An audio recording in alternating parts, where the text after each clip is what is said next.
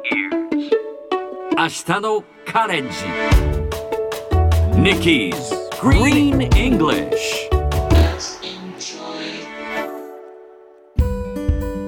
Hi everyone! ここからは地球環境に関する最新のトピックスからすぐに使える英語フレーズを学んでいく Nikki's Green English の時間ですそれでは早速今日のトピックを Check it out!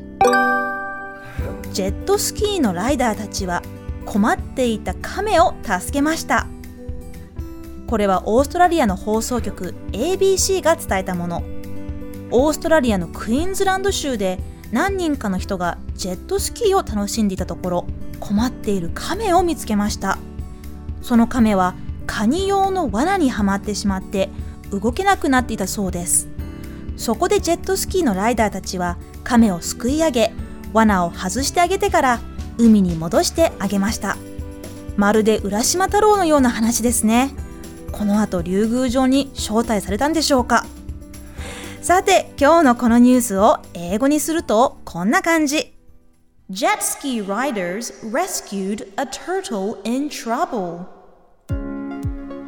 今日はここから in trouble をピックアップします。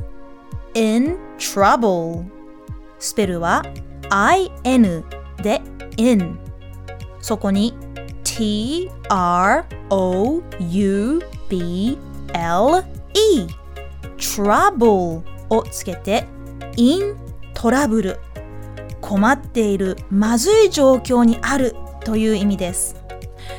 例えば私は今本当に困っているという時は I'm really in trouble または I'm in big trouble I'm in a lot of trouble などということができます。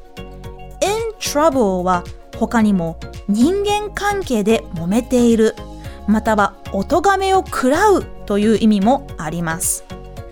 警察沙汰になったら I'm in trouble with the police. 悪さをした子供に You're in trouble now. こんな風によく聞くフレーズですが文脈で内容をきちんと判断する必要がありますそれではみんなで言ってみましょう Repeat after Nikki 私本当に困っているんです I'm really in trouble Yes, sounds great. Try again one more time. I'm really in trouble. 最後にもう一回ニュースをゆっくり読んでみましょう。ジェットスキーのライダーたちは困っていた亀を助けました。Jet ski riders rescued a turtle in trouble. 今日の Nikki's Green English はここまで。しっかり復習したい方は、ポッドキャストでアーカイブしています。通勤・通学、お仕事や家事の合間にチェックしてください。See you next time!